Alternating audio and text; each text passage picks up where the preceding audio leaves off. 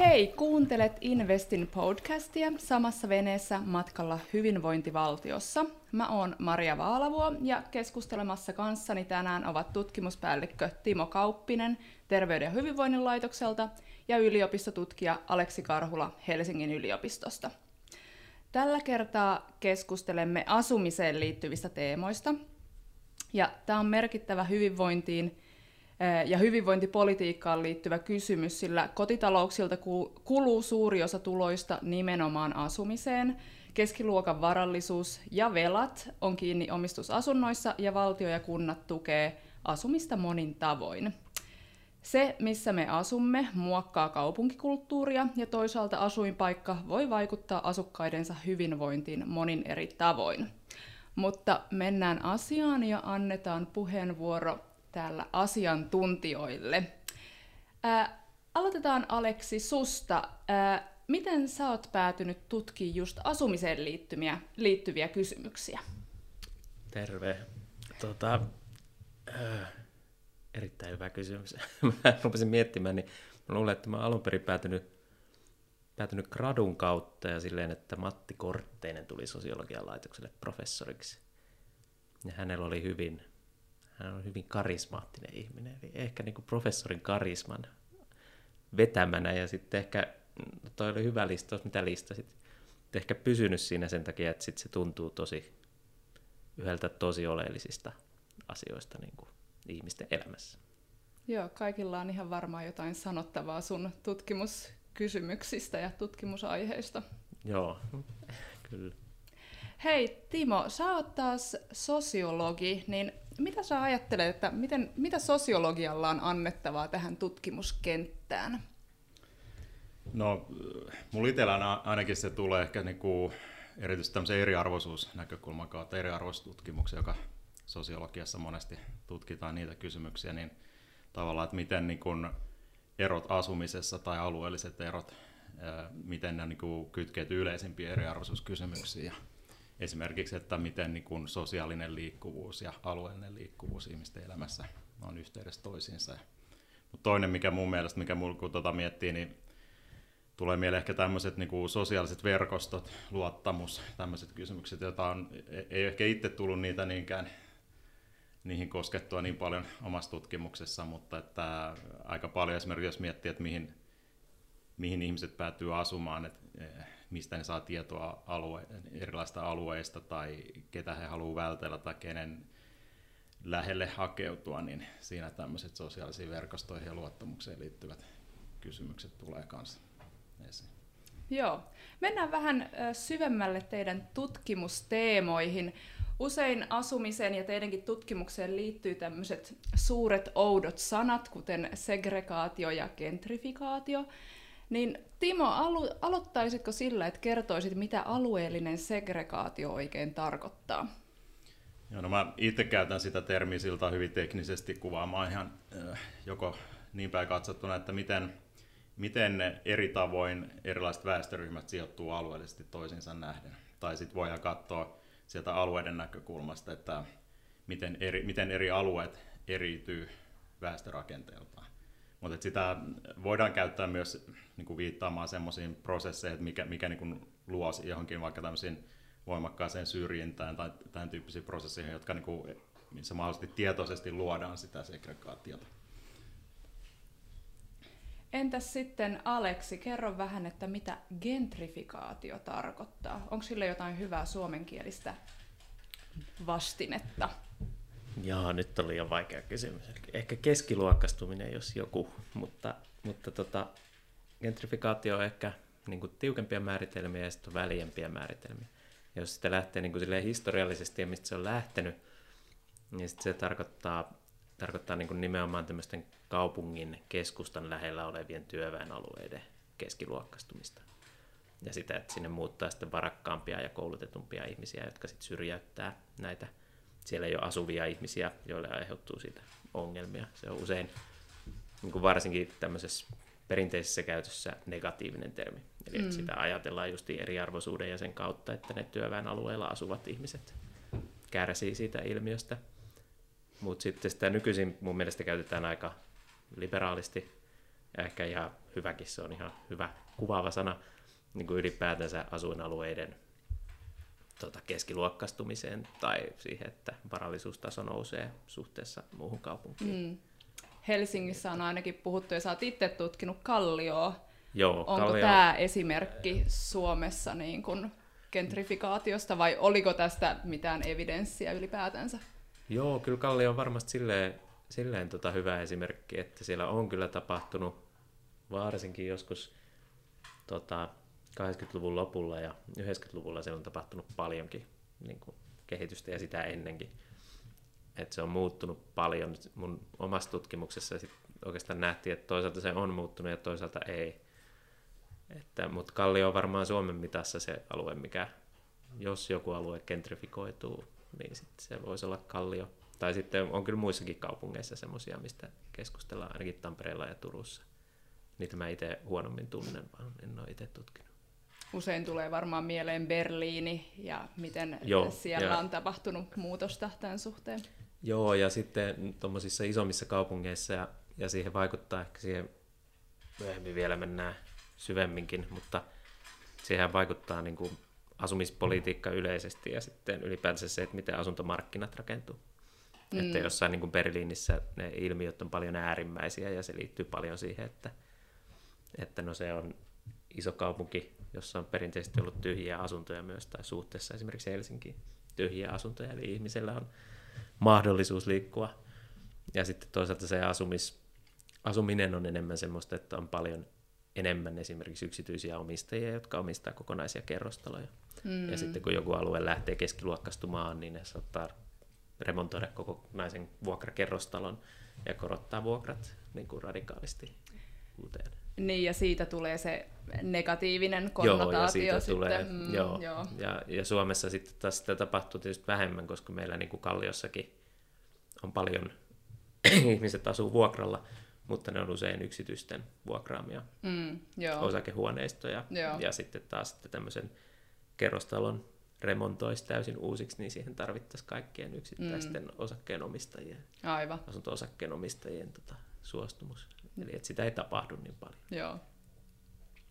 Miksi tota näitä, näitä gentrifikaatio ja segregaatio ylipäätänsä on niinku kiinnostava tutkia? Tai Timo, kerro, minkä takia segregaatio pitää tutkia?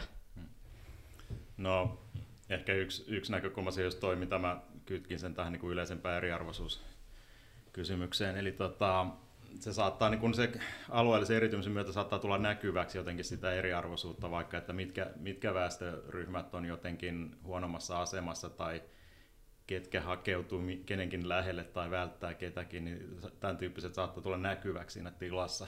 Että se, se voi niin kuvastaa sitä eriarvoisuutta.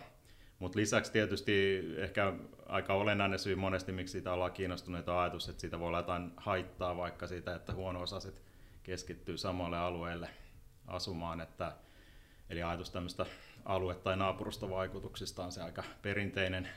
Sitä monesti ehkä vähän liioitellaankin, että kuinka, kuinka tota, vahvoja tällaiset vaikutukset mm. on, mutta, että, mutta kyllä niitä niin kun voidaan ehkä yksi selvimpi on se, että esimerkiksi Yhdysvalloissa, jossa tämä erityminen on jyrkempää, niin esimerkiksi se, että jos alueella on paljon väkivaltaa, väkivallan tekoja, vaikka murhia, aseellisia jotain yhteen, yhteenottoja, niin kyllä se niin esimerkiksi haittaa sillä alueella asuvien lasten koulunkäyntiä, mm. tämän tyyppistä. Ja tota, joo, ehkä vielä niin kuin, ähm, itse yleensä tuo vielä pari, pari niin kuin näkökohtaa, että sen, että miten, vaikka se ei vaikuttaisi henkilön elämään, joka sillä alueella asuu, niin mun mielestä siinä on se mahdollisuus, että, että jos jotkut väestöryhmät eriytyy toisistaan alueellisesti, niin se saattaa voimistaa näitä tämmöisiä sosiaalisia kuplia, että semmoinen niin ymmärrys toisenlaisista voi heikentyä. Ja sitä on vähän vaikeampi tutkia, mutta ainakin mm. tämmöinen hypoteettinen juttu. Ja ehkä, ehkä viimeisimpänä sit yleensä haluan mainita myös sen, että sen kysymyksen siitä, että, että onko kaikilla oikeus hyvään asuinympäristöön. Että, että vaikka se ei niin kuin, tosiaan niin kuin tekisi susta köyhää tai rikasta se, että missä sä asut, niin, niin mikäli, mikäli siihen segregaatioon liittyy se, että vaikka köyhien asuinalueella on suuremmat ilmansaasteet tai huonommat palvelut, niin, niin, niin silloin se niin kuin tuottaa tämmöistä eriarvoisuutta, että, että se niin kuin siitä läheltä löytyvät asiat on jollakin paremmalla tolalla kuin toisella. Tuohon liittyen niin taisi ollakin just, kun oli Helsingissä tämä oma stadi-äänestys, niin mm. sitä taidettiin kritisoida sillä, että tietyillä alueilla on aktiivisempia äänestäjiä, mm. jolloin raha sitten ö, niin kuin kulkeutuu tietyille alueille, parannetaan tiettyjen alueiden jotain puistoja ja muita verrattuna sitten heikompi osasten alueisiin, joilla ei ole äänestysaktiivisuutta. Joo, tämä on, on ainakin semmoinen niin kuin, tämä niin kuin ajatus, tu, tätä tuodaan esiin, että, että mahtaako niin kuin, tai just se, että minkälaiset, minkälaiset ää, hankkeet siinä voittaa nämä äänestykset, että mm, minkälaista kehitystä ne loppujen lopuksi tukee. Valitettavasti mä en muista, sitä on tutkittu mun mielestä Suomessakin, että mitkä nämä lopputulokset näissä on ollut, just tämmöisen ehkä alueellisen mm. eriarvoisuuden näkökulmasta, mutta en ole valitettavasti nyt niin tutustunut niihin tuloksiin, en, en pysty sanoa, että mikä se havainto siinä on ollut. Mutta ehkä ainakin semmoinen asia, johon pitää kiinnittää huomioon päätöksenteossa, että, mm. että huomioidaan eri alueita samalla tavoin. Tai jopa positiivista diskriminaatioa kenties. Joo, tämähän on tässä segregaatio niin keskustelussa tai politiikassa yksi perus semmoinen työkalu, että pitääkö, pitääkö tavallaan antaa vähän enemmän tukea niille huonossa alueille, jotta tasotetaan niitä lähtökohtien eroja. Joo. Aleksi, entäs sitten gentrifikaatio tai sun ö, tutkimuskysymykset, tutkimuskohteet? Minkä takia sä ajattelet, että sä teet tärkeää tutkimusta? Joo, Timolla oli niin kattava lista, että mm. gentrifikaatio on tietysti niin kuin kolikon kääntöpuolena liittyy tuohon segregaatioon. Tai saman kolikon samana puolenakin. Et tietysti jos ihmiset keskittyy jonnekin, niin sitten ne huonopiosaisetkin ihmiset keskittyy. Öö, mitäköhän mä osaisin sanoa vielä gentrifikaatiosta? Ehkä gentrifikaatiossa on joku semmoinen, mä oon huomannut, että ihmisiin intuitiivisesti vetoava puoli vielä, että siinä se on ehkä se niin kuin, suomalaisessa keskustelussa joskus se on jopa niin kuin positiivisesti käytetty termi. Ja liittyen nimenomaan semmoiseen, että, että, että on, niin, siinä on jotain intuitiivisesti hienoa, että joku kaupunki osaa niin kuin kukoistaa. No siinä, sanoisin, siinä tulee heti niin kuin... mieleen, että sinne on syntynyt kivoja kahviloita on, ja on, joo, ravintoloita just, just ja, ja siis sehän on niin kuin, periaatteessa se on tosi positiivinen asia. Että, että varsinkin jos se ei sit tarkoita pahoja asioita niin, siellä niin kuin niille alkuperäisille asukkaille, mikä, mikä Kalliossa, en, en osaa, se on vaikea aina sanoa, miten se menee. Mulla tulee itse asiassa yksi mieleen niin kuin gentrifikaatioon liittyvä semmoinen, niin kuin, koska jos niin kuin, näkökulma on jotenkin segregaatio yleisesti, niin sitä monesti niin kuin mitataan vaikka ollaan tämmöisellä segregaatioindekseillä, että, että onko niin kuin se yleinen alueiden eriytyminen nyt, tai väestöryhmien alueiden eriytyminen toisistaan, niin onko se menossa ylöspäin vai alaspäin. Mutta että, mulla tulee vain mieleen yksi hollantilainen tutkimus, jossa niin kun tämmöisillä seg- segregaatiomittareilla todettiin, että on menossa tasottuvaa suuntaan. Olikohan se nyt Amsterdam, jota siinä tutkittiin. Ja tota, mutta sitten tarkemmin, kun oli katsottu, mistä siinä on kyse, niin se osittain johtui just gentrifikaatiosta. Että siellä oli alueita, mm. aiemmin huono alueita, joilla oli sitten alkanut tulla parempi osasta väkeä, niin se niin kuin ainakin hetkellisesti ikään kuin näkyy tämmöisenä, että tasottuu nämä alueelliset erot, kun huono-osaiselle alueella alkoi muunkinlaista porukkaa tulla, mutta ehkä siinä on se niin kuin ajatus, että mitä tulevaisuudessa tulee käymään, että ehkä ne huono-osaiset, niille, heille ei ehkä enää varaa asua kohta siellä, että, että, että se saattaa, saattaa olla tämmöinen väliaikainen vaihe, jonka jälkeen sitten taas voimistuu ehkä se erittyminen, jos liian kalliiksi menee ne vuokrat sillä alueella, että, että tavallaan että se että, että katsoo tämän tyyppisiä prosesseja, niin se voi tuoda niin lisäinformaatiota siihen, että katsotaan vaan jotain segregaatioindeksin menoa ylös tai alaspäin. Kyllä, joo, ilman muuta. Toihan on hyvä esimerkki mm. myös siitä, että pitää katsoa aika pitkällä aikajänteellä näitä ne. prosesseja, että yksi poikkileikkauskuva ei oikein kerro mm. paljon. Joo, pakko tuohon tohon tuoda esiin. Meillä oli aiemmassa tämmöisessä urmihankkeessa oli semmoinen tilaisuus, Helsingin kaupungin kanssa järjestettiin, jossa oli Mm, oli muun muassa sitten Martin van Ham, yhteistyökumppani tuolta Hollannista puhujana, ja hän, hän niin kuin antoi yhtenä vinkkinä just kaupungeille siinä, siinä tilaisuudessa, että, että ei pidä vain seurata jotain tämmöistä, niin kuin vaikka just segregaatioindeksin tasoa, semmoista staattista, vaan just näitä prosesseja pitää, niin kuin, pitäisi kaupunkienkin pystyä niin kuin seuraamaan, että, että mitä siellä varsinaisesti on tapahtumassa siellä pinnan alla. Että se ehkä auttaa niin kuin paremmin ennakoimaan, että mitä tässä on tapahtumassa jatkossa. Joo, toi olikin hyvä, hyvä tota, aasinsilta siihen, että, että mitä kaupunkien sitten pitäisi tehdä, jos halutaan vaikuttaa segregaation tai gentrifikaation. Mitä Aleksi sulla tulee mieleen toimivasta kaupunkipolitiikasta tai ylipäätänsä hyvinvointipolitiikkaan liittyen? Joo, toi on vaikea ja laaja kysymys. Haluatko Timo aloittaa? Väistän. Palloa heitetty. Vähän mä aloittaa. Tota, ehkä toi tavallaan niin kuin jatkona tuosta, mitä sä sanoit hyvinvointipolitiikasta, niin, niin tietysti se mitä tässä on nyt tullut jo useampaa kertaa tuotu esiin, tämä tämmöinen yleinen eri, yleisempi eriarvoisuusnäkökulma, niin, niin siis tietysti kaikki, ja tämä nyt ei ole niinkään, tämä on ehkä vähän enemmän vielä valtiotason mm. politiikkaa kuin kaupunki- tai kuntatason, että niin kuin kaikki, mikä vaikuttaa eriarvoisuuteen, niin oletettavasti jollain viiveellä alkaa näkyä myös alueellisesti, että, että jos, jos ajattelee segregaatiota, niin kuitenkin sen yleisemmän eriarvoisuuden niin kuin jälkenä tilassa, niin, niin tota, niin, toi on varmaan hyvä niin kuin köyhyyden vastaus. vähentäminen, tämän tyyppinen, mutta että, mä en tiedä, haluatko jatkaa näistä, tota, että sitten on tietysti tämmöisiä, mitä joo. voi oikeasti paikoille tehdä, ja on, se joo, siis mun mielestä toi on hyvä vastaus silleen, että musta tuntuu, että se usein ohjautuu semmoisiin, se tekee toi ehkä vaikea kysymys, kun on monia semmoisia yksittäisiä tekijöitä, mutta mä luulen, että toi on se isoin asia, mm. mitä voidaan tehdä. Että mm. jos eriarvoisuus ylipäänsä lisääntyy, niin se väistämättä heijastuu sinne.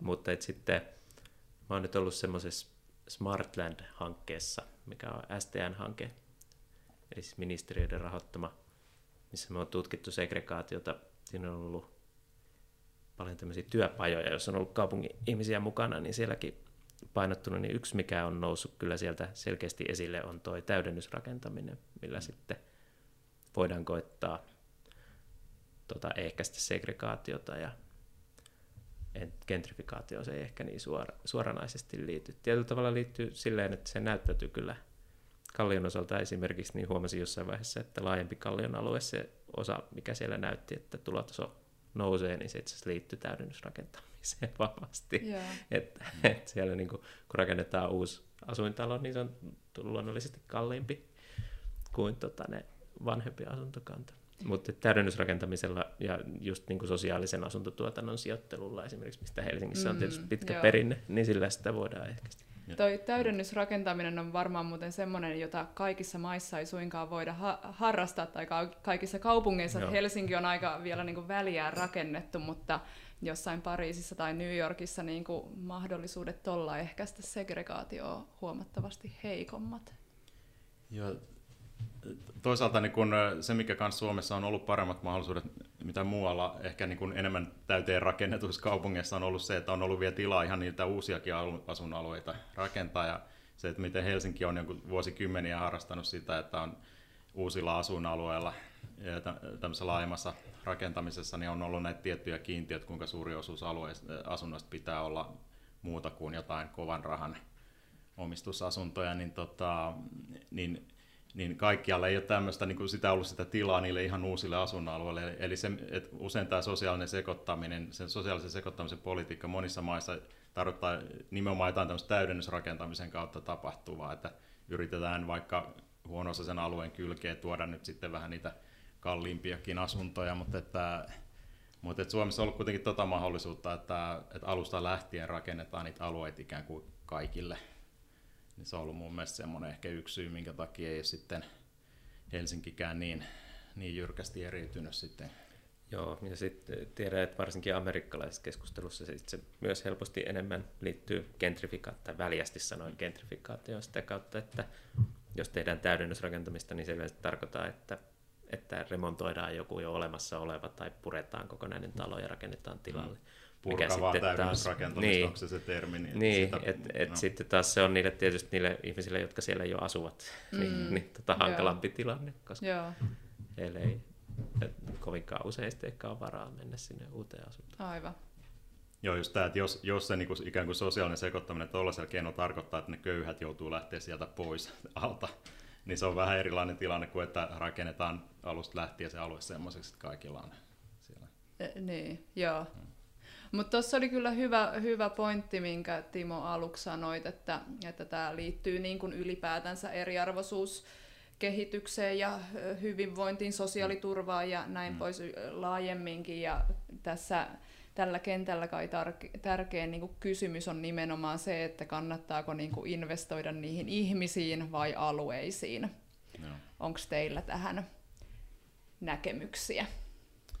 Niin, kumpaakin, kumpaakin tarvitaan. Sitten kolmantena saattaa mainita vielä niin kuin yhteydet niiden alueiden välillä, mutta tota, äh, monesti niin kuin ehkä niin kuin just sekä asuntopolitiikassa että ehkä nimenomaan segregaatiokin liittyvässä politiikassa niin kuin ehkä on vähän semmoista niin kuin ajattelua välillä törmää ainakin, että jollain yhdellä keinolla voitaisiin asiaa ratkaista ja muut keinot on jotenkin tarpeettomia tai hyödyttömiä, mutta kyllä mun mielestä niin kuin use, kannattaa useita työkaluja käyttää, että, että just tämä niin kuin ihmisiin satsaaminen vaikka sosiaaliturvan tai työllisyyspolitiikan kautta, niin se niin su, kaikkein suorimmin just he, niitä ihmisiä auttaa, mutta että sitten sanotaan vaikka, että ne, jotka ehkä sitten pysyy vaikka köyhinä, niin heidän, erityisesti niin kuin heidän kannalta on sitten hyvä, että satsataan myös niihin alueisiin, jos ei tavallaan niin kuin heillä itsellään resursseja niin kuin edetä jotenkin korkeampien asemien elämässään, niin että heidänkin asuinalueensa olisi sitten jotenkin niin kuin hyviä.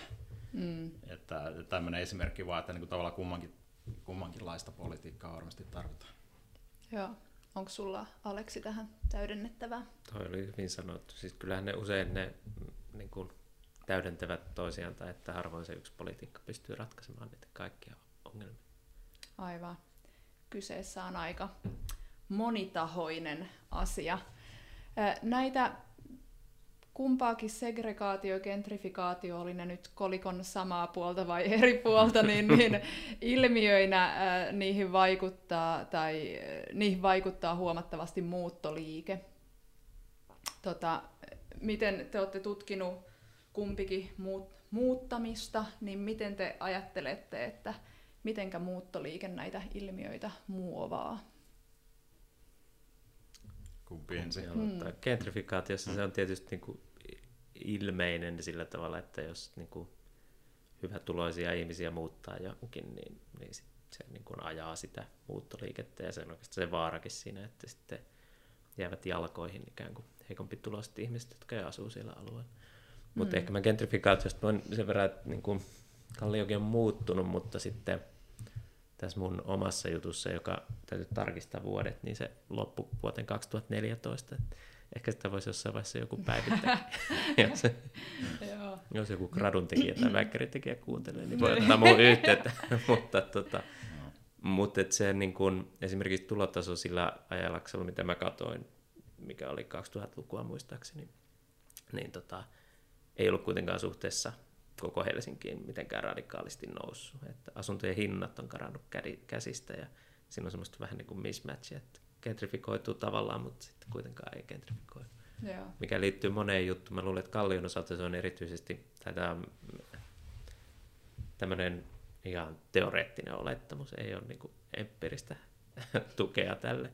En ole, en ole tutkinut niin tarkasti, ei ollut semmoista aineistoa silloin käytössä, kun tutkin sitä mutta et Kalliossa on niin pieniä asuntoja, että mä luulen, että se ajaa ihmisiä sit niin kuin myöhemmässä elämänvaiheessa poispäin, mm. niin kuin muuttamaan pois sieltä, mikä sitten tarkoittaa, että se on niin kuin nuorten dominoiva alue edelleen, tai niin kuin nuorten aikuisten. Joo, että, jo tuohon oikeastaan mieli jatkaa, että tuo on hyvä esimerkki siitä, mitä mä meinasin sanoa, että, että muuttoliikehän aika lailla just semmoinen niin segregaatiota ylläpitävä prosessi, että se voi myös muuttaa aluetta sillä lailla, just gentri, tavallaan gentrifikaation tapauksessa se voi olla tämmöinen, että se pidemmän päälle muuttaa mm. oikeasti se aluetta, tai vaikka jos tulee paljon uutta asuntorakentamista tai alueen maine jotenkin hirveästi kärsi, niin voi alkaa oikeasti muuttua se väki siellä, mutta mutta aika paljon on kyse just tuosta, että nimenomaan se ylläpitää sitä tietynlaisena sitä aluetta, että vaikka kallio, että sinne muutetaan nuorina yksin asu, asuessa – ehkä niin kuin pienituloisina. Sitten Joo. kun vähän aikaa kuuluu, ehkä tulee perhettä ja tulot nousee, niin sitten just se, että sieltä ei edes välttämättä löydy riittävän isoja asuntoja, niin tota, niin muutetaan pois sieltä tilalle, mutta ehkä uusi pienituloinen nuori. Ja, et, et tyypillistä olisi tältä on niin pysyä alueet sellaisena, että et aika paljon loppujen lopuksi vaihtuu monella alueella se väki ajan kuluessa, niin kun, niin, niin tota, mutta että se usein on siltä, että sinne tullaan, tullaan niin kuin tiety, tietynlaisessa elämäntilanteessa ja sitten ehkä, niin kun, jos on vaikka hyvin huono alueesta kyse, niin sitten ehkä kun alkaa vähän rahaa kertymään, niin, niin sitten ehkä muutetaan jonnekin, minne sitten on, onkin jo varaa jonnekin houkuttelevammalle alueelle muuttaa, mutta tota, että et tavallaan ihmisten ne omat elämäntilat, sanotaan vaikka tulotaso, ei ehkä niin, niin nopeasti yleensä niin kun se tietyllä alueella pysyvän väestön niin kun, se niin kun, sosioekonominen asema välttämättä muutu kauheasti sitten pidemmän päälle niin kun, myöhemmässä iässä varsinkaan, niin, mutta just tämä muuttoliike voi sitä enemmänkin muokata sit sitä rakennetta. No kuinka tietoisesti ihmiset niin kun päättää, että aah, mä haluan muuttaa Itä-Pakilaan, että se on kaikkein ihanin Helsingin alue, vai että resurssit ohjaa neliöhinta? Että kuinka paljon Joo. sillä alueen maineella tai muulla on väliä? Niin, no tietysti mä luulen, että jos taloustieteilijät kysytään, niin, niin heidän heidän vastauksensa varmaan silloin, että, että se, niin se hintataso, se kertoo siitä, että se on jotenkin hyvä alue tai niin kuin haluttu mm. alue. Eli, eli siinä on tavallaan vähän samasta asiasta kyse siinä, että kuinka kiva se alue on ja kuinka kallista siellä Niinpä, on. Joo. Mutta tota, niin kyllähän tietysti ihmiset myös, myös niiltä alueilta, mihin heillä on varaa, niin yrittää jollain päättää, että mikä on niin se kiinnostaminen. Että, et, et, mä en osaa tuohon ehkä nyt siltaan niin kuin muuta sanoa, että kyllähän sillä varmasti että ihmiset hakee, jotkut haluaa vaikka pientalooloille, jotkut enemmän urbaanimpaa ympäristöä ja vaikka lapsiperheet haluaa ehkä rauhallisemmalle välimmälle alueelle ja tämän tyyppisiin elämäntilanteisiin liittyviä eroja kyllä on, mutta mm. Mä en oikeastaan kunnolla saa sanoa, minkä verran esimerkiksi Helsingissä niin kuin on, kuinka isossa roolissa on se, että halutaan jotenkin arvostetulle alueelle vaikka. Varmasti joillakin, mutta mm. en osaa mitään niin kuin, tarkempaa tuosta sanoa. Ei, mm. vaikea kysymys. En, en osaa mäkään sanoa, että kuinka paljon se vaikuttaa. Niin, mä mietin tota, Timo sitä sun tutkimusta, jossa on näitä koulunkäyntialueita ja segregaatio, mm. niin liittyykö se kuitenkin tähän näin, että ää, mm. Perheet muuttaa alueelle, jossa on niin kun jotenkin paremmaksi katsottu koulu tai Joo. semmoinen oppimisympäristö. Joo, tuo on tietysti yksi juttu, että tietynlaisten vaikka koulut, että kouluthan niin kuin monesti nostetaan koulujen merkitystä tässä segregaatiokehityksessä niin kuin esille, eli, eli tiettyihin kouluihin, että jos halutaan lapsi tiettyyn kouluun, ja koulullakin on omat maineensa, jotka voi olla jotenkin todelliseen johonkin jotain todellisia perusteita tai sitten enemmän mielikuviin perustuviin, mutta että ää, et sitten se, miten esimerkiksi Helsingissä, kun yleensä koululla on ne ihan omat oppilaksiottoalueensa, niin varmin keino saada lapsi tiettyyn kouluun on muuttaa sen, alueen, sen koulun oppilaksiottoalueelle. Ja yritettiin sitä tutkia tosiaan, ja nyt ainakin nyt kai me jollain tapaa näytettiin sitten, onnistuttiin näyttää, että oli niillä oppilaksiottoalueiden rajoilla merkitystä sille, että mihin nimenomaan hyvä, vähän parempi tuloiset suomalaistaustaiset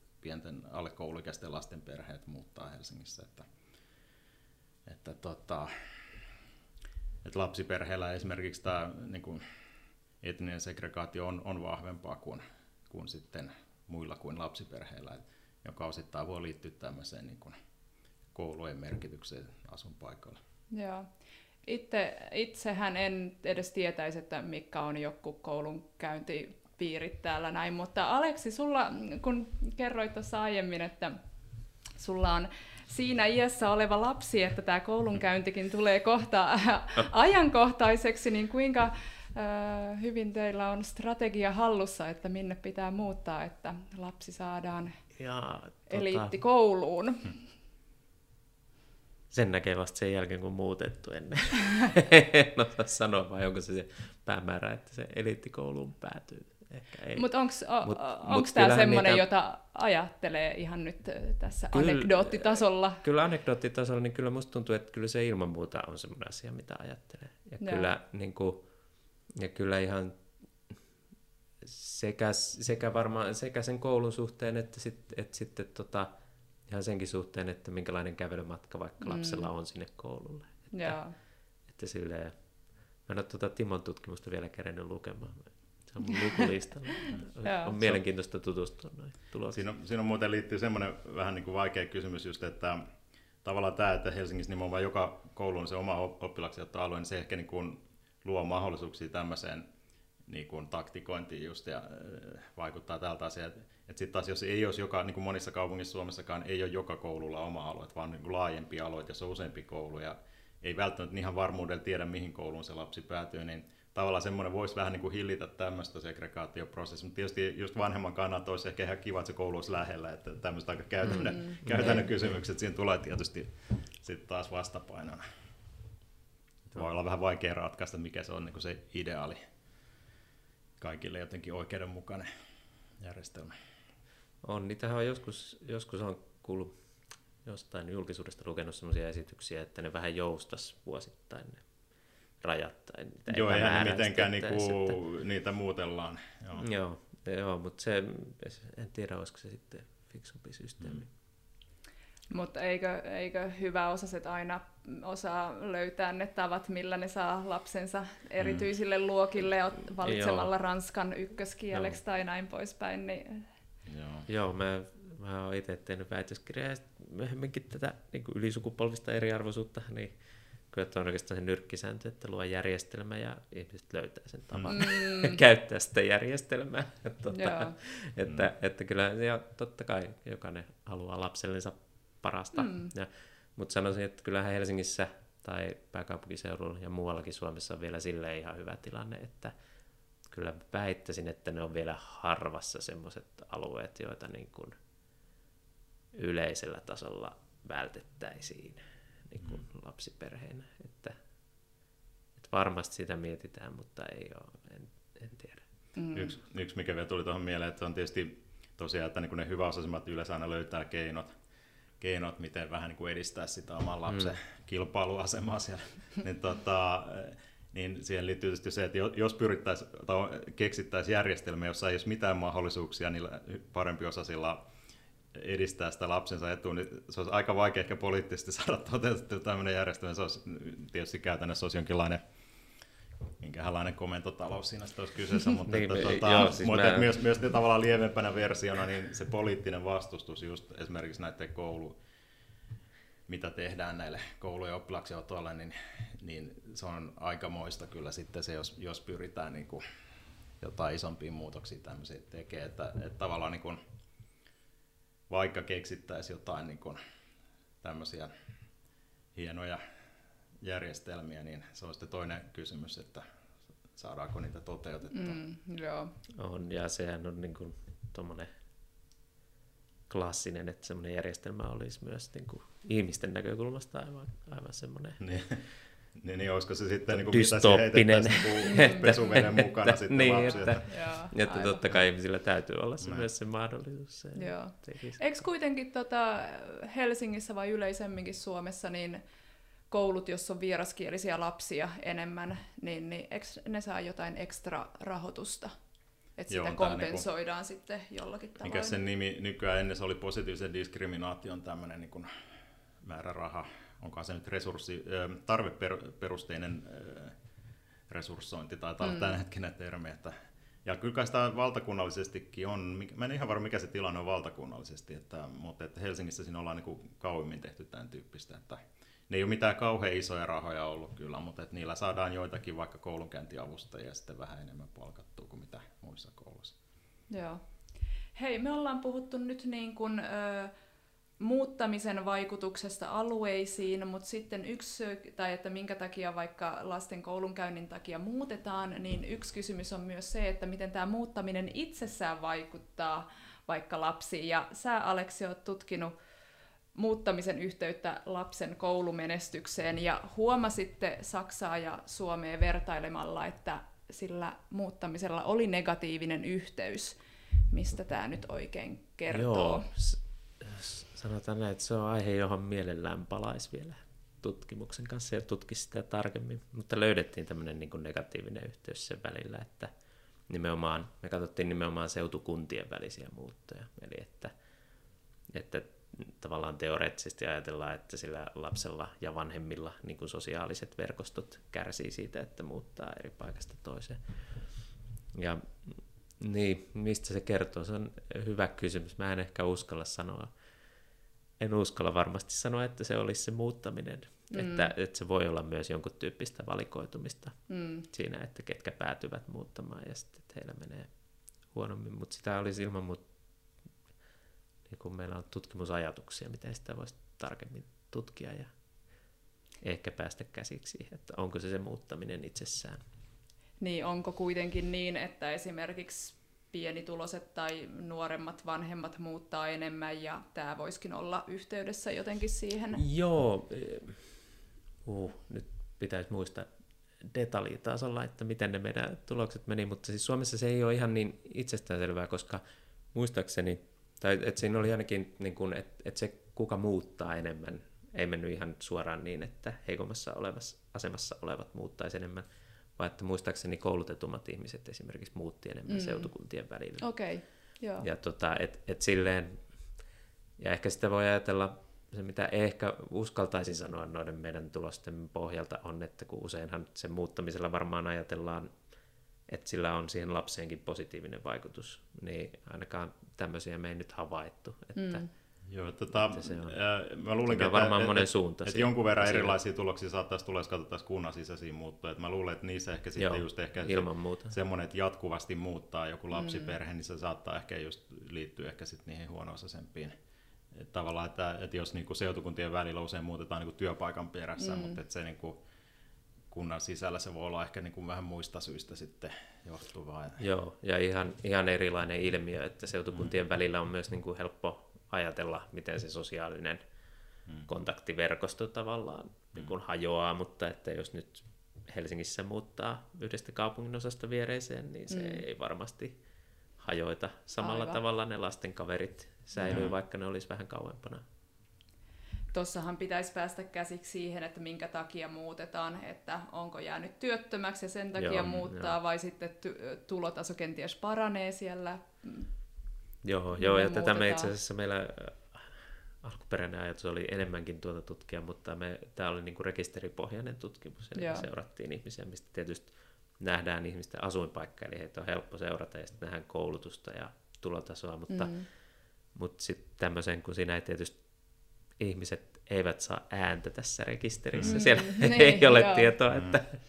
mitä he ovat ajatelleet, ja sen, mm. sen haarukoiminen osoittautui yllättävän vaikeaksi varmaan siitä syystä, että ne muutot myös on, että et siinä ehkä usein on monta tekijää. Joo. Että, että yksi, yksi, mikä niin kuin selvästi liittyy siihen muuttamiseen, on tietysti, että jos vanhemmat päätyy eroamaan, niin mm. silloin, mutta se on aika luontevaakin, koska siinä kenties jo niin kuin, muutetaan mm. ja sitten ehkä uudelleen pariudutaan ja, ja, ja sekin saattaa aiheuttaa seutukuntien välisiä muuttoja.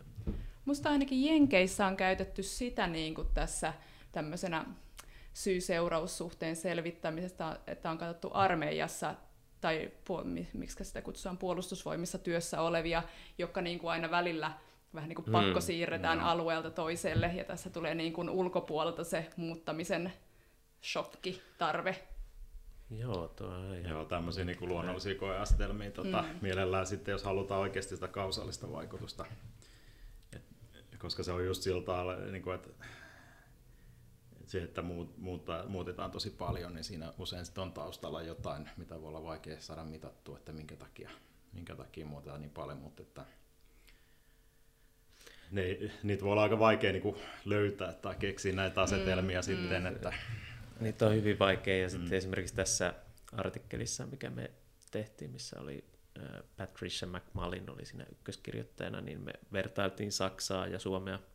Ja se Saksan aineisto oli semmoinen, että sillä oli hyvin vaikea tehdä mitään monimutkaisempaa. Mm. Eli sen takia se Suomenkin analyysi rajattiin aika simppeliksi. Katsottiin vain yhteyksiä aika yksinkertaisella tavalla. Mutta tosi kiinnostava teema, varsinkin just sen, sen kannalta, että nähtäisiin, että mikä se sosiaalisten verkostojen rooli on. On todella on mielenkiintoinen tilanteessa. Tota joo, joo. Toivottavasti löydätte hyvän asetelman, millä tätä jatkaa. Joo, on meillä jotain ajatuksia, no niin, hyvä. miten sitä voisi Suomessakin tutkia. Joo. Mitä te ajattelette, että pitäisikö jotenkin poliittisen keinoin vaikuttaa ihmisten muuttoliikkeeseen kaupunkien sisällä tai välillä. Tämä kuulostaa nyt vähän totalitaristiselta ajatukselta, mutta jotenkin niin kuin ohjata sitä, mihin ihmiset asettuu asumaan.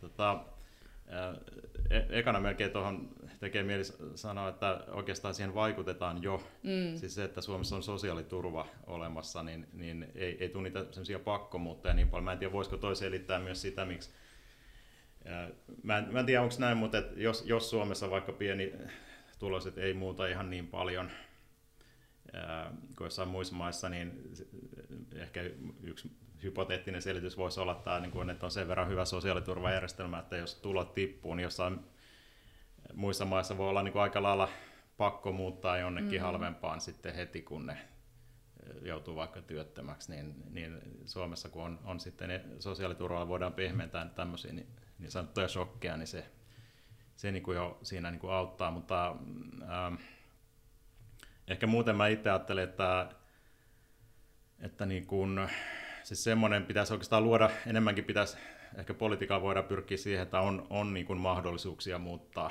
että, että, tota, että, että myös ni, niille, joilla on vähän heikommat resurssit, niin ei olisi liian, liian suppeet ne niin kuin valinnan mahdollisuudet. Ja toisaalta, että sitten, että, että eri alueet, muuttokohteet olisi niin kuin pysyisi niin kuin riittävän houkuttelevana muuttokohteena erilaiset alueet, ettei siinäkin tule siinä, että vain jo, joillakin on kiva asua ja kaikkialla muualla kauheita. Mm, mm. Että tämän tyyppisen niin kuin tavallaan siihen muuttojen taustalla oleviin syihin vaikuttaminen ehkä se on se tuon sosiaaliturvan lisäksi ehkä mikä mulla tulee ekana, Joo. ekana Joo, joo tuohon on ehkä helppo yhtymään niin kuin lyhyt radikaali vastaus, että pitää. no, mutta, mutta, tota, mutta ihan niin kuin Timo sanoi, mun mielestä siihen vaikutetaan jo nyt paljon. Että, että mitenköhän tuohon, toi sosiaaliturva on varmaan yksi tärkeimpiä, mutta kyllähän sitten niin kuin, just tuo, mistä aikaisemmin keskusteltiin, että sekoittamispolitiikka, että eri asuinmuotoja esimerkiksi uudella alueella sekoitetaan, mm. niin epäsuorasti se tietenkin vaikuttaa siihen, mihin ihmisiä muuttaa. Ne. Että esimerkiksi sit kaupungin vuokra-asuntojen kohdalla aika suoraankin, että, että ihminen, joka ha- hakee kaupungin vuokra-asuntoa, niin, tota, niin hänen siihen, missä hän asuu, voidaan vaikuttaa paljon vahvemmin. Kuin. Siitä on nyt viime vuosina taas puhuttu, kun on ollut tämmöistä niin kuin epäsuhtaa sen suhteen, että missä asuu työikäistä porukkaa ja missä ne työpaikat on, mutta jos on investoinut siihen omakotitaloon jossain tuolla syrjäkylällä ja asunnon arvo on niin kuin romahtanut, niin mahdollisuudet muuttaa voi tota, olla aika pienet. Tai siinä on taloudellinen tappio aika merkittävä. Niin onko tämä myös semmoinen, johon pitäisi vaikuttaa jotenkin? On toi, on toi varmaan... Niin vaikea kyllä. on toi varmaan. Sitä liittyy ehkä gentrifikaatio osa, mm, osa, mm, osaltaan myös, että kyllähän siinä niin kuin mm.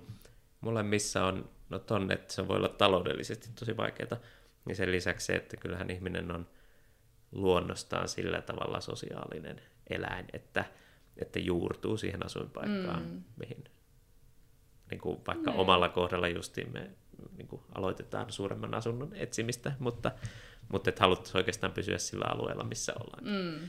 Ja mä luulen, että sitten kun päädytään, jos päädytään jollekin toiselle alueelle, niin viiden vuoden päästä ollaan siellä todella tyytyväisiä. Ne. Mutta se on silti, tota, että kyllähän se, varsinkin jos on sanotaan vuosikymmeniä asunut jossain, niin se on ehkä semmoinen sokea piste sitten sille tämmöiselle joskus aina ehkä taloustieteellinen on väärä sana, mutta sanotaan talouspoliittiselle keskustelulle, missä sitten painottuu se, että ihmisen pitäisi mennä sinne, missä töitä on, ja pitäisi ikään kuin, niin kuin että se on niin kuin se talou- talouden näkökulmasta se hyvä ratkaisu, mutta Joo, tota... tietysti täytyy ottaa huomioon se, että ihminen mm. on juurtunut johonkin. Mulla on se käsitys, että Suomessa ollaan vähän niin kuin enemmän juurrutaan paikkoin kuin esimerkiksi Yhdysvalloissa mun ymmärtääkseni on niin kuin jotenkin mm. helpommin muutetaan ympäri maata sitten ehkä niiden työpaikka perus, perästä tosin voi olla, että siinä on myös taustalla jotain tätä, että on pakko löytää se työ, jos haluaa tulla toimeen mitenkään. Mm. Mutta Joo, että... ja kyllähän siinä varmaan on taustalla sekin, että Suomessa se muuttoliike kuitenkin ton tyyppinen on tyypillisesti maaseutumaisemmasta kaupunkimaisempaa, niin. että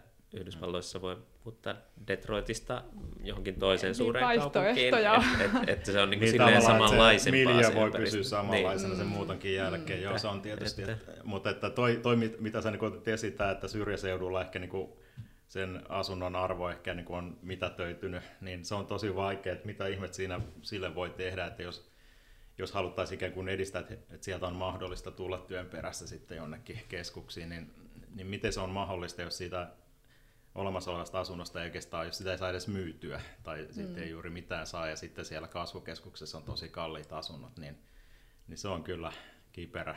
En uskalla itse ihan siihen yrittää tässä niin ratkaisu keksiä. Että yksi, mikä on havaittu, mitä on tutkittu Suomessa, on, on sitten niin kuin ihan tämmöinen yksittäinen, on tuo varainsiirtovero. Eli ky- kyllä kai silloin mun ymmärtääkseni havaittu, että se jonkun verran ehkä vähentää niitä muuttoja. Se ei ole mikään ihan mullistavan suuri se efekti, mikä siinä tutkimuksessa havaittiin, mutta että, että tämmöinenkin, että jos siitä, se nyt ehkä koskee enemmän vähän toisenlaisia tilanteita, jossa yeah. saa kuitenkin myytyä sen jonkun omakotitalon, niin se, että siitä maksettava se vero, niin, niin, niin ilmeisesti sillä joku pieni tämmöinen muuttoja hillitsevä vaikutus tämmöisilläkin yksityiskohdilla voi olla. Mutta että toi on, toi on kyllä vaikea tämä syrjäseutujen mm. tilanne, että mitä sillä. Tässä tota, vähän ollaan jo puhuttu niin kuin tästä asumisen ja kenties hyvinvointivaltion roolista, että, että kuinka paljon meillä jo julkinen valta vaikuttaa siihen, mihin me, mihin me, missä me asutaan ja paljon me siitä maksetaan.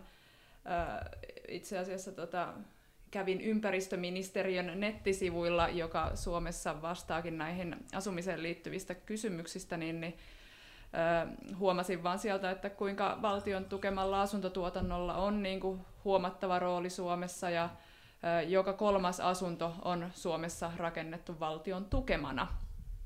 Tämä on varmaan aika merkittävä tapa niin kuin pyrkiä kohtuuhintaiseen asumiseen. Me, Timo, säkin olet ollut kiinnostunut tämmöisestä kohtuuhintaisen asumisen järjestämisestä ja sen niin kuin yhteiskunnallisesta merkityksestä, niin mitä sä näet, että mitä haasteita tämmöiseen tavoitteeseen liittyy Suomessa? Joo, no ehkä ekana mä ottaisin sen esiin, että mitä, mikä voi mennä helposti vikaan, jos, jos vain ajatellaan. Ehkä, ehkä se on myös yleisempi kysymys tässä, että jos, jos halutaan kohtuuhintaista asumista tuottaa, niin pitää muuttaa, muistaa muutkin asiat kuin se itse kohtuuhintaisuus. Että se, miten on luotu just semmoista niin kuin aika pysyvää segregaatio. Esimerkiksi Ruotsissa tämän niin sanotun miljoonaohjelman aikaa 60-luvulla, että tota, paljon rakennettiin niin kuin, tavallaan jonnekin kauas, missä maa oli halpaa, oli halpaa rakentaa, paljon rakennettiin halpaa, halpoja asuntoja samaan paikkaan, niin että tämän tyyppinen, että ajatellaan vaan, että miten saadaan mahdollisimman paljon halpoja asuntoja mm. tuotettua, niin se yleensä johtaa sitten niin kuin segregaatio-ongelmiin. Joo. Tai sitten ehkä, jos ne on liian kaukana työpaikasta, tämmöisiä niin kuin spatial mismatch-termiä käytetään, että jos, jos ne potentiaaliset työntekijät asuu liian hankalia yhteyksien päässä työpaikoista, niin voi luoda tämmöisiä ongelmia, että, että pitäisi ainakin muistaa sit samalla, kun miettii sitä kohtuuhintaisuutta, näitä vähän muitakin näkökulmia, mutta ehkä muuten tuossa on niin kuin se keskeisin kysymys on varmaan toi, että pitääkö tukea sitä, niin kuin, että ne asu, jotain tämmöistä asuntojen tuotantoa, että valmiiksi jotenkin kohtuuhintaisia asuntoja, vai pitääkö tukea henkilöiden mahdollisuuksia selviytyä niistä asumiskustannuksista jollain niin rahallisella tuella. Ne on ehkä ne. Tämä on yksi sellainen kysymys, jossa just tuntuu vallitsemaan sellaista joko tai ajattelua, mm. että, että jotkut, jotkut on sitä mieltä, että ei tarvittaisi ollenkaan näitä julkisia vuokra-asuntoja ja, ja tota, joidenkin mielestä ne nimenomaan sitten on, on se, jolla tämä asia ratkaistaan, että kummallakin on mun mielestä hyvät ja, hyvät ja huonot puolensa, että että esimerkiksi jos ajattelee asumistukea, toimeentulotukea, jota saadaan asumismenoihin, niin ne, niin kuin, niiden avulla on tavallaan se koko teoriassa ainakin melkein koko se niin asuntokanta niin kuin käytettävissä, ää, minne voi muuttaa, että, että se ei siltä niin suoraan niin kuin osoita tiettyyn paikkaan sitä asumista kuin, kuin sitten nämä tietyt asunnot, jotka on jotenkin lähtökohtaisesti kohtuuhintaisia, mutta sitten taas nämä asunnot, niissä ne voi esimerkiksi gentrifikaatiota just siltä niin kuin jarruttaa, että, että niilläkin alueilla, joilla se yleinen vuokrataso nousee, niin, niin sitten jos on tämmöisiä, niin kuin, jotenkin lähtökohtaisesti kohtuuhintaisia asuntoja, niin, niin, niin niillä saattaa pysyä kuitenkin vielä se vuokrataso semmoisena, ja ylipäänsä niihin voi olla pääsy niilläkin, jotka ei pärjää niillä yksityisen markkinoilla. Että tota, eli tavallaan niin kuin, no on ne kaksi peruspolitiikkavaihtoehtoja, mm. mä näen ainakin kummassakin sekä hyviä että huonoja puolia. Joo, joo. Tota, Aleksi, sä oot ö, taas niin kuin, tota, käsittääkseni väitöskirjassa jo tutkinut omistusasumista. Ja se taitaa olla semmoinen ihanne Suomessa edelleenkin, että kaikkeen pitää omistaa asunto. On. Onko näin? On se varmaan ihanne. Kyllä ainakin, ainakin niin moni omistaa asunnon. Mm. että on, onko, tämä, onko tämä järkevä, tota... niin kun, onko tämmöistä järkevä mm. poliittisesti tavoitella? Sitä kuitenkin tuetaan myös. Joo, kyllä se on järkevä ja ei ole järkevä. Mä oon siis itse tutkinut nimenomaan silleen omistusasumisen periytymistä tai sitä, että kuinka vahvasti perhetausta vaikuttaa mm. siihen, päätyykö omistusasumiseen. Joo. Ja siinä nyt lähinnä havainnut, että se vaikuttaa. Joo. Ja, ja niin kuin, eri asioita on aina vaikea vertailla, että mikä on paljon missäkin asiassa, mutta kuitenkin ihan selkeästi vaikuttaa. Joo. Ja sitten sit tämä tietysti avaa sen kysymyksen, että, että kun me tuetaan omistusasumista esimerkiksi niin kuin verohelpotuksin tai muilla keinoilla, niin sitten me tavallaan vahvistetaan samaan aikaan ylisukupolvista periytymistä, mm. mikä on sit. Mutta kyllähän siihen niin kuin omistusasumisen tukemiseen siihen on varmaan niin kuin monia syitä, poliittisia syitä, tota, mikä muista joskus, joskus jo kauan sitten Timon kanssa keskustelleen jossain, missä nousi esille toi, että olisiko ollut jopa, että kansalaisvarallisuuden kerryttäminen olisi ollut tämmöinen niin kuin alkuperäinen syy, miksi mm. omistusasumista on lähdetty tukemaan. Että. Ja se on tietyllä tavalla, niin kuin sanotaan, se, että ihmiset omistaa asuntonsa, niin siinä on siinä mielessä hyviä puolia, että kun se on kuitenkin jokaiselle ihmiselle aika iso kuluerä, niin ainakin se on niin kuin, silloin kun omistaa asunnon, niin se on vakaampi kuluerä. Mm. Siinä niin kuin sanotaan, että vuokrataso tai hintataso nousee, niin, niin siihen, että jos ihmisellä on jo se asuntolaina, niin siihen paljonko hän maksaa asuntolainaa, niin se ei sit niin vahvasti vaikuta. Että sitten jos alkaa korot taas nousee jonain päivänä, niin, niin, sitten niin kauan, taas... on viimeksi noussut, niin ei enää muisteta sitä oikein. Sitten voi tapahtua kyllä. Sitten voi, no. niin, niin. Mutta en, en mä ehkä osaa sanoa, onko se absoluuttisesti hyvä tai huono asia. Että... Mä oon lukenut tuota Barack Obaman elämäkertaa tässä näin, ja siinä on kyllä aika hurjaa, kun käy läpi niitä 2008 hmm. talouskriisin, finanssikriisin Joo. alkuja ja sitä asuntokauppameininkiä, josta, josta tulee myös mieleen niin kuin 90-luvun alun niin kuin ne tilanteet, että ihmiset on jäänyt kahden asunnon loukkuun hmm. vaikka. Hmm. Niin siinä on kyllä siinä on tosi kiinnostava kyllä tota historiallinen konteksti myös tälle keskustelulle. Joo. Ja tota, joo, tuohon tekisi mieli vähän kommentoida, että just se tavallaan, että kun se yksi syy, minkä takia niin kun omistusasuminen, tai mikä hyöty omistusasumisesta voi olla just tämä varallisuuden kartuttaminen. Suomessahan niin kotitalouksien varallisuus lähinnä koostuu näistä mm. asunnoista. Niin, tota, niin tavallaan tämä näkökulma, että pitäisikö kaikilla olla se mahdollisuus sitten niin kun saada siltaa kartutettuista omaisuutta, Ää, mutta sitten siinä tulee just, tämä toi oli siinä mielessä hyvä esimerkki se finanssikriisi, koska sehän liittyy aika paljon siinä yhtenä tekijänä oli just nämä tämmöisille niin kuin Yhdysvalloissa köyhemmille ehkä niin, kuin, mm. ää, niin sanotulle musti, mustille ää, niin kuin myönnetyt tämmöiset niin kuin vähän, olikaan se predatory lending vai mikä se termi mm. oli, että vähän niin kuin ehkä heitä hyväksikäyttöä ja huonolla ehdolla myönnettiin näitä asuntolainoja, aika, aika riski, riskilainoja, jotka sitten jotenkin kaatu, kaatu käsiin, mutta että, tota, siis, että siinä tulee tämä ongelma, että tavallaan niin kuin, jos oikein paljon edistettäisiin sitä omistusasumista, niin voisi useimmalla olla mahdollisuus kartuttaa sitä omaisuutta samalla tavalla kuin, kuin ne parempi osaisetkin kartuttaa, mutta, että, mutta sitten jossain vaiheessa tietysti se jos, jos on hyvin epävarma se elämäntilanne, ei välttämättä selviydykään oikein siitä niin kuin lainanmaksusta ja näin, että se voi niin kuin, vähän niin kuin ongelmiinkin johtaa sitten semmoinen jotenkin ylemmääräinen omistusasumisen mm. lisääminen. Mutta tämä, varallisuuspuoli on mun mielestä siinä se niin kuin tavallaan semmoinen hankalin siltä kysymys, että jos, jos ajatellaan, että, ei, että niin kuin vaikka että työmarkkinoiden sujuvuuden takia pyrittäisiin enemmän edistää vaikka vuokra vuokralla asumista, niin tota, että miten, miten se sitten, niin kuin, minkälaisia seurauksia niin kuin varallisuuden jakautumisen kannalta sillä sitten olisi. Semmoinen ehkä tuohon, tähän niin kuin liittyvä, että vaikka ei ehkä osaa sanoa, että onko omistusasuminen nyt absoluuttisesti hmm. molemmissa on puolensa, mutta, mutta että Suomessa mä kävin oikein katsomassa, kun en muistanut missä, mutta Vatilla on semmoinen muistio, missä he vertailee asumisen verotusta, Essi Eerola ja hmm. kumppanit, ja siinä esimerkiksi todetaan, että omistusasumista tuetaan enemmän kuin vuokra-asumista. Okay, että niin kuin se on silleen, ja tämä on mm. mun mielestä semmoinen, että Suomi ei ole tässä yksin, vaan usein maissa, jossa tota, on niin kuin suurin osa ihmisistä asuu omistusasumisessa, niin jostain aika luontevasta syystä mm. poliittinen prosessi tuottaa niin kuin semmoisen tilanteen, missä sitä usein tuetaan tavallaan enemmän.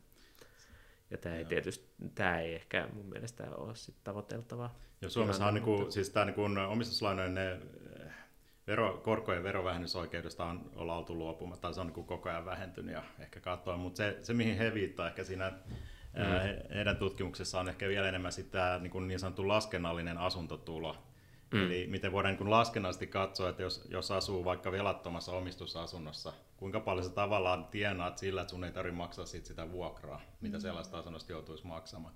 Ja tätähän verotettiin aiemmin Suomessa, se oli se vihatuin vero. Että tavallaan tämmöistä niin olematonta tuloa niin verotettiin.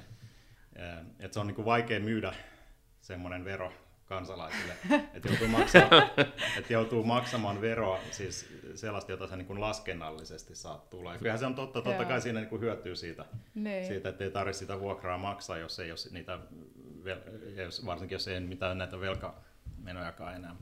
Mutta että, mä luulen, että se on aika oleellinen tekijä, miten heidän mukaansa niin kuin edelleen tuetaan omistusasumista. Mm. Että vaikka tämä ver- verovähennysoikeus on kohta häipynyt, niin, niin tämä on niin kuin jäljellä vielä – mutta mm. jännä nähdä, että yritetäänkö sitä vielä tuoda Suomessa tätä veroa takaisin sitten.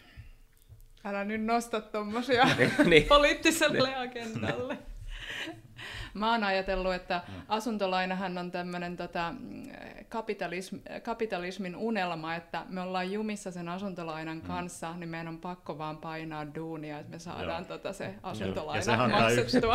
Yksi, sehän on se yksi, mitä niin ainakin väitetään, että olisi joku tämmöinen niin piiloagenda ollut tämmöisessä omistusasumisen suosimisessa eri maissa, että tehdään kansalaista konservatiiveja, kun ne on kiinni siinä asuntolainassa, niin mm. haluaa niin kuin kaikki haluaa ajattelemaan vaan sitä omaa asunnon arvon nousua myös, ei pelkästään se laina, mutta myös, että nyt pitää olla oikein vakaata, että nousee tämä Joo. nousee se Kyllä joo, ja erityisesti, että hyvin nuorena joutuu ajattelemaan sitä, että niin. on niin kuin mm. Mahtavaa. Mm. Mulla oli täällä vielä hirveä määrä, määrä tota kysymyksiä, mutta meillä on niin, niin hyvää keskustelua ollut, että mun pitää skipata täältä muutama, muutama pointsi, mutta vielä tähän loppuun ennen loppukevennystä, niin haluaisin kysyä, että onko teillä mielessä jotain semmoisia teemoja, jotka puuttuu niin kuin suomalaisesta asumiseen liittyvästä keskustelusta? Mitä te haluaisitte nostaa niin kuin Hesarin seuraavaan pääkirjoitukseen? Tämä on mun mielestä erinomainen kysymys, koska mä sain, sain tämän kysymyksen etukäteen, mm. niin tota, niin tämä pulppua. Voisi ottaa oman podcastin. Kysymme. Mulla ei kovin monta. okay. no, Aleksi antaa, tota, antaa palaa. Mist, mistäs mä niin kun, tota, aloittaisin? Mikä olisi semmoinen, minkä mä tästä nostaisin? Tota, Eh, ehkä semmoinen, mikä mua on itse häirinyt paljon, mä seuraan, mä olen Twitterissä ja onko se sitten hyvä vai paha, musta tuntuu, että siellä on harvoin rakentavaa keskustelua, mutta tota, että semmoinen, tämä on ehkä niin kuin meta-juttu, että yeah. se miten sitä keskustelua käydään, niin mä kyllä toivoisin, että eri, eri asiantuntijat pystyisivät käymään sitä niin kuin jollain tavalla enemmän ymmärryksellä siihen toisten mm. näkökulmiin. Twitter-keskusteluhan on luonnostaankin joo, aika semmoista joo. aggressiivista ja, ja ei rakentavaa, mutta, mutta musta tuntuu, että siinä niinku, sen huomaa itsekin, että on niin kuin oma näkökulma ja sitten kun se toinen ei jaa sitä näkökulmaa, niin tulee semmoinen fiilis, että toi on tyhmä. ei niin kuin tajua mitään. Li- ja liittyykö tota... tämä niin kuin tieteen alojen Ää, Sekä tieteen alojen että sitten kyllä varmaan tieteen alan sisäisenkin. Mä oon huomannut, Suomessahan niin asumiskeskustelussa on arkkitehtejä ja taloustieteilijät, arkkitehdit ja taloustieteilijät, mulla on tässä, ne on mm, usein napit mm. vastakkain, mm. mutta sitten sosiaalitieteilijät myös silloin, kun ovat. Niin. Mulla on tähän hyvä. Niin, tota, niin, niin ehkä, ehkä semmoinen, mitä mä niinku, tämä liittyy toisenkin kysymykseen, koska tässä asumisessa mun mielestä päästään yllättävän niin kuin diippien tai semmoisten niin kuin todella syvällisten, että, että mihin me ollaan tässä yhteiskunnassa niin kuin pyrkimässä. Mm. Niin kysymysten äärelle, niin kuin esimerkiksi tämä Oodi oli mun mielestä, siitä oli paljon Twitter-keskustelua, kun rakennettiin Oodi Joo. niin hyvälle paikalle, ja sitten, että mitä muuta siihen olisi voinut rakentaa, Aa. ja jos se olisi rakennettu markkinaehtoisesti, niin mitä siihen olisi rakennettu. Mm. Ja kuinka paljon esimerkiksi niin kuin, huippukalliita asuntoja siihen olisi saanut. Mm. Niin tämä on mun mielestä hyvä semmoinen, siinä mennään tosi syvälle siihen, että, että molemmat näkökulmat on niin omasta mm. näkökulmastaan oikeita, että, että se on älytön rahan tuhlaus mm. varmasti, mutta sitten toisaalta kun se tulee niin syvälle, että, että se on myös se symbolinen paikka, joita on vain yksi. Siis toihan on ja, tosi kiinnostava, että, niin kun, että kuka niin siitä hyötyy. Että Oodi, joka on avoin joo. kaikille, versus sitten ne miljoona, miljoonan euron kämpät. Kyllä, joo, mutta sitten toisaalta, jos se on Helsingin kaupungin maata, niin ehkä ne miljoonan mm. euron kämpätkin tulisi sitten tota, No eikö kaikille helsinkiläisille. Eikö keskusta on ihan niin kuin... kuollut tässä koronan aikana, niin siellä on niin. varmaan tyhjät toimistot, jotka voidaan muuttaa asunnoiksi. Kyllä. Mutta sanotaan, että siinä niin kuin nopeasti päästään semmoista, mm. ehkä mä kaipaisin semmoista rauhallisempaa, rakastavampaa keskustelua asiantuntijoiden välille, Joo. jota mä oon varma, että sitten niin kuin suljettujen ovien takana mm. tätä on paljon enemmän. Joo, Mutta Joo. julkisuudessakin niin usein se räväkin mielipide nykyisin pääsee se on esille. Kyllä totta. Se, tuota. hmm. Joo, no mä voisin tosiaan jatkaa tuosta, sä otit nyt esiin nämä arkkitehdit ja taloustieteilijät ja ää, ja toivottavasti en loukkaa kyseisiä ammattikuntia, jos mä, mäkin jatkan tästä, että tota, jos vähän kärjistää, niin eh, mun mielestä hyvä esimerkki on tämä keskustelu pienistä asunnoista, eli joka on ollut hyvin, viime vuosina hyvin aktiivinen keskustelu juuri esimerkiksi Twitterissä, jossa niin kun, jos hieman kärjistettynä niin kun arkkitehdeillä on se, niin kun, ainakin niillä, jotka siihen keskusteluun on näkyvästi osallistunut, no ehkä sillä, että siitä omasta ammattitaidosta, koulutuksesta tulee semmoinen niin näkemys, ennakkonäkemys tavallaan, että minkälainen on hyvä asunto – Eli siinä pitää olla tiettyjä ominaisuuksia, riittävän tietyn kokonen ja, tämän tyyppisiä. Ja, ja, ja, se, ja he sitten usein sitä mieltä, että kun menee vaikka liian pieneksi tai puuttuu joku ominaisuus, niin se on sitten niin kuin vääränlainen asunto. Sitten taas ehkä taloustieteilijöiden näkemyksestä siinä keskustelussa on sen tyyppisiä, että, että, että kukin toimija siellä markkinoilla nyt sitten jotenkin optimoi sen omien resursseensa puitteissa, että ehkä arvostaa sijaintia ja toisaalta tietynlaista, haluaisi tietynlaisen asuntoon, mutta ei kaikkea varaa, ja sitten se on joku se lopputulos on se, miten tämä kyseinen toimija on siellä, niin kuin, mitä hän on eniten painottanut, vaikka sijaintia vai sitä kämpän ominaisuuksia. Että tavallaan se on niin kuin, ähm, että koska henkilö on niin päätynyt siihen asumaan, niin hän nyt on varmaan tyytyväinen siihen, koska hän asuu. Se välillä tuntuu tämmöiseltä vähän kehäpäättelyltä. Varmasti mm, on nyt liikaa mm, yksinkertaistanut, mm, anteeksi. Mutta, tota, mutta tota, Sä unohdat, että se on totta. mutta mutta tota, että mä niinku, tavallaan, että jos nämä on vähän hieman kärjistyt kaksi näkemystä, jossa kummallakin on ikään kuin se oma semmoinen oman professionsa niin kuin se ennakkotieto, että miten tulkitaan, että onko tämä niin kuin hyvä vai huono, jos, jos asutaan tietynlaisissa pienissä asunnoissa. Niin sitten ehkä puuttuu sit keskustelusta vähän, että niin selvitettäisiin vähän enemmän, että mitä ne joko niissä asunnoissa asuvat tai muut, jotka ehkä eivät halua niihin muuttaa tai eivät mm. ole jotenkin päätynyt, niin että mm. miten ne ihmiset tai asukkaat niin tästä ajattelee, että että voihan se olla, että hyvinkin pienessä asunnossa voi olla tosi tyytyväinen, jos ei mikään muu merkitse kuin se, että pääsee tosi keskelle kaupunkia asumaan. Niin tota, mm. ja, ja toisaalta niin kun, jotenkin tämä ehkä enemmän joku saisi kerätä, kerätä vielä näitä tota, itse asukkaiden ääniä siihen keskusteluun. Mutta tota, joo, no toinen, mulla oli myös toinen, mitä mä ajattelin tässä asumiseen liittyvässä keskustelussa, niin kun se aika usein pyörii rahan ympärillä, just tämä kohtuuhintaisuus mm. ja asumisen hinta, niin tota, et yksi, mitä mä, musta olisi hyvä kans pitää esillä esimerkiksi, olisi tämä tämmöinen niin asumisen varmuus tai vakaus. Et se on esimerkiksi omistusasumisen yksi hyöty on se, että niin kauan kun sä saat sitä lainaus maksettua, niin sulla on aikamoinen varmuus, että sä pystyt siinä pitämään sen asunnon. Ja taas sitten niin kuin ehkä yksityisillä vuokramarkkinoilla on vähän enemmän kiinni siitä, mitä se vuokranantaja päättää toimia. Ja mutta se on nimenomaan yksi näiden julkisten vuokra-asuntojen ominaisuus. Ne, niin se, mun mielestä on virheellistä puhua pelkästään niin kuin kohtuuhintaisista asunnoista, kun niistä puhutaan, näistä vaikka ARA-vuokra-asunnoista, koska niiden yksi ominaisuus on just tämä asumisen, mitä ne tuo tämmöistä vakautta asumiseen, myös niille, joille ei mahdollista hankkia omistusasuntoa. Ja et silloin kun puhutaan, niin kuin, että mitä tehdään, vaikka pitäisikö kunnilla vaikka olla näitä asuntoja vai ei, niin siinä ei mun mielestä, pitäisi muistaa, että siinä ei kyse vain rahasta, että, että kuinka paljonko tarvii maksaa vuokraa, vaan myös siitä, mm. että pitääkö niin kuin vähän heikompi osastiisillekin tarjota tällaisia mahdollisuuksia tämmöiseen vakaaseen asumiseen. Mm. Ehkä tuohon rahaan liittyen tai niin kuin taloudellisiin kysymyksiin liittyen, niin itsellä tulee usein mieleen, kun rakennetaan täydemmäksi ja täydemmäksi kaupunkia, että missä määrin me mietitään pitkällä aikavälillä sitä, että miten, millainen Helsinki on 20 vuoden kuluttua, kun meillä on ilmastonmuutoksen myötä kuumemmat kesät ja näin poispäin, ja täältä on niin kuin jokainen pusikko kaadettu sitten uusien asuntojen alta, että semmoista pitkäjänteisyyttä ja semmoista, niin kuin, että pohdittaisiin myös sen taloudellisen niin kuin, aspektin kanssa niin kuin sitä, että miten me luodaan semmoista niin kuin hyvinvointia tukevaa asumisympäristöä meille. Se olisi itsellä ainakin semmoinen. Oliko sulla Aleksi no. vielä jotain, mitä sä halusit tuoda? Sä et vasta avata sen arkkeen. niin, mä en vasta Sulla oli vasta rakkaus, niin, rakkausteema. Mitäköhän toi tota... Eh, ehkä tuohon, tuohon liittyy, mä nostan vielä yhden, yhden arkusta. Mutta yksi semmoinen No. Ehkä just tuohon aikaperspektiiviin liittyvä juttu, mitä mä oon itse paljon miettinyt, on, että, että ehkä kaipaisi semmoista näkökulmaa uusien alueiden rakentamiseen, että rakennettaisiin vähän rohkeammin erilaisia mm.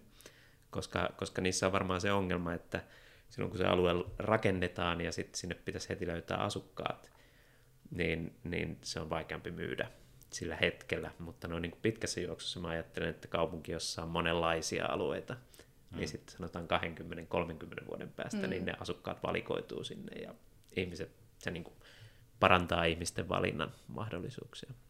Joo. Sanotaan, Joo, että, että, mm. että esimerkiksi autottomuus on semmoinen, mm. mitä mm. mä oon itse vähän niin kuin vierestä seuraten katsonut, että eikö tota voisi nyt vähän radikaalimminkin kokeilla. Mm. Että, mm. että se on varmaan hankala myydä se sillä hetkellä, mutta sanotaan 30 vuodessa niin luulisi, että löytyisi ihmisiä, jotka haluaisi asua autottomasti ja niin kuin etsiytys sinne alueelle. Eikö se torpattu se, oliko se Hernesaareen vai Jätkäsaareen vai minne piti rakentaa jotain asuntoja ja sitten se torpattiin sillä, että sinne ei niin kuin saatu yksityisautoiluun niin kuin riittäviä ajokaistoja. Joo, joo ja nämä autopaikat, autopaikat on, on perinteisesti se, että, niinku, tota, että... että jos on niinku ollut pyrkimyksiä hyvin tiiviisti rakentaa, mm. niin saattanut tulla esteeksi se, että se autopaikkamitoitus. Ja eikö Jätkäsaarassa ole kuitenkin tingitty siitä autopaikkamitoituksesta? On mun käsittääkseni joo, mutta, mutta se on tota, silti jokin mitoitus. Mutta se on mm. se on. kestoaihe kyllä tuossa. Tietysti kun rakentamisessa pitäisi tietysti olla aika pitkä aikaperspektiivi mm. eteenpäin, niin tietysti siinä pitäisi yrittää ennakoida, että kuinka paljon tarvitaan 50 vuoden päästä niitä autopaikkoja, että kai se olisi hyvä siinä niin, niin, olla jo mielessä, kun nyt rakennetaan jotain. Niin, ja kun asuminen on tosiaan, niin kuin sanot, pitkällä perspektiivillä, niin se pitäisi yhdistää näihin muihin megatrendeihin, mitä on meneillään. Esimerkiksi meidän STN-hankkeessa väestön ikääntyminen, että miten asumisratkaisulla voitaisiin ratkaista tiettyjä ikääntymiseen liittyviä kysymyksiä yhteis- yhteisöllisyyteen liittyen, yhteisruokailuun. Joo. Joo.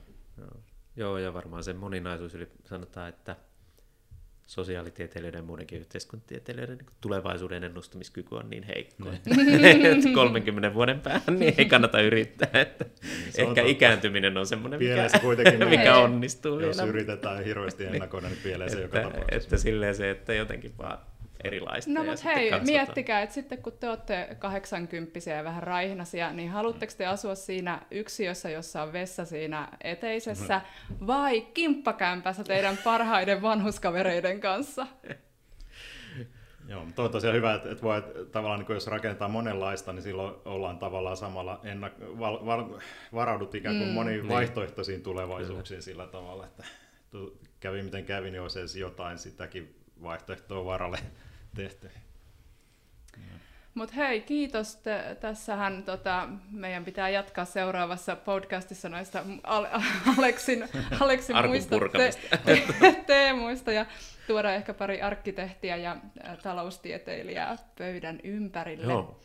Mutta hei, tota, koronan myötä tässä kaikille on omat naapurustot tullut varmaan harvinaisenkin tutuiksi. Oletteko te viimeisen puolen vuoden, puolentoista vuoden aikana löytänyt jonkun kivan uuden paikan ö, omalta asuinalueelta, tai onko teillä joku muu mielipaikka Helsingissä, kun nyt Helsingissä asumme kaikki? Tuota, kyllä mä oon ainakin, no me eletään tämmöistä pikkulapsiperheen arkea, niin kyllä tuossa korona-aikaa, varsinkin silloin kun kaikki oli kiinni, niin tota, lähimetsät oli se mm. paikka, jonne niin pystyi hyvin mielin menemään. Et ne on tullut tutuksi. Aivan, joo. Joo, sama juttu, että asun Oulun kylässä itse, niin, niin vaikka on suurimman osa elämästäni asunut siellä, niin kyllä löytyy kummasti kaikenlaisia uusia reittejä sieltä. Niin kun, se ehkä niin kuin kertoo myös, että siellä, siellä on sitä väljyyttä ja tämmöistä niin kuin luontoa, kaupunkiluontoa, niin tota, esimerkiksi niin kuin Vantaajoen varrella kaikenlaisia ja, ja sitten mitä niitä lähimetsiä, just metsät, metsässä on tullut oltu. Ja, mutta yksi, yksi jännä paikka, mitä mä löysin tavallaan ihan uuden, eh, jä, niin kuin ehkä jännin paikka, oli noin Koskelan ne, se linnoitusalue siellä tota, niin kuin Vantaajoen vähän niin kuin siinä vaaralla on se metsä, metsikkö, Okei. niin siellä on niitä vanhoja, mitä, mitä on ympäri Helsinkiä, siis niitä sat, runsaat sata vuotta sitten rakennettuja niitä puolustuslinnoituksia, niin mä en ollut tiennyt, että sieltäkin löytyy aikamoisia sellaisia Okei. sieltä kallioilta, niin se oli ehkä jännin löytö. On satuin eksymään. Joo, mä oon kanssa helsinkiläisen kaupunkiluonnon suuri ystävä. Mulla on semmoinen kirja kuin Lumoava Helsinki. Ja ton koirani kanssa tutkimme eri paikkoja Helsingissä ja siinä on harvinaisen hyvin tota, äh, identifioitu helsinkiläiset siirtolohkareet ja hiiden kirnyt, eli niitä me ollaan koluttu. Äh, voin suositella Lumoava Helsinki-opusta. Hei, mutta kiitos tosi paljon Timo ja Aleksi. Kiitos. Kiitos, kiitos. Ja tervetuloa joskus uudemmankin kerran jatkaan keskustelua.